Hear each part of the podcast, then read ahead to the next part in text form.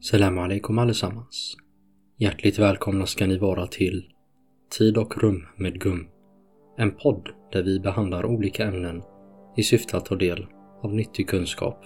Vi har haft ett par gäster med oss tidigare avsnitt som har delat med sig av sina erfarenheter och sina personliga historier om hur coronaviruset har påverkat deras vardag.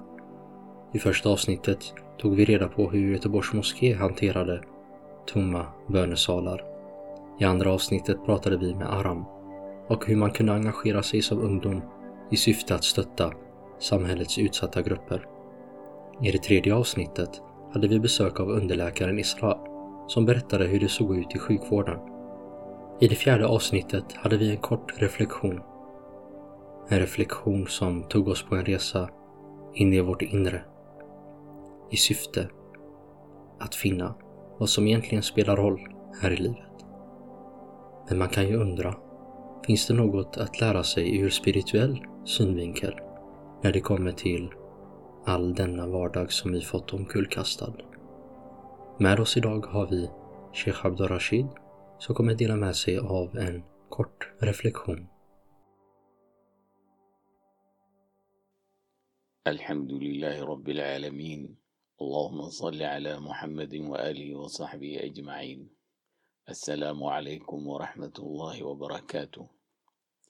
روى الإمام مسلم عن أبي هريرة رضي الله عنه قال قال رسول الله صلى الله عليه وسلم أقرب ما يكون العبد من ربه عز وجل وهو ساجد فأكثر الدعاء. رواه مسلم. Jag hälsar alla Assalamu alaikum. Vi befinner oss i svår situation där mänskligheten som mest känner sig maktlösa inför det pågående virusets utbrott och dess panikartade desperation, rädsla och ovisshet. Det finns en allmän global känsla av att vi på allvar behöver något mäktigt stöd att lita till. Frågan är, vilket kan vara detta mäktiga stöd? Det bästa stödet som vi kan lita oss på enligt den gudomliga vägledningen är självklart inget annat än Gud, skaparen, upprätthållaren den barmhärtige, som är nära oss än vi kan tro. Det gäller bara att ta steget framåt och söka denna stadiga närhet. Guds närhet finns förvisst i tron, rättskaffenheten och bönen, som utgör den väsentliga kontaktkanalen mellan Gud och skapelsen.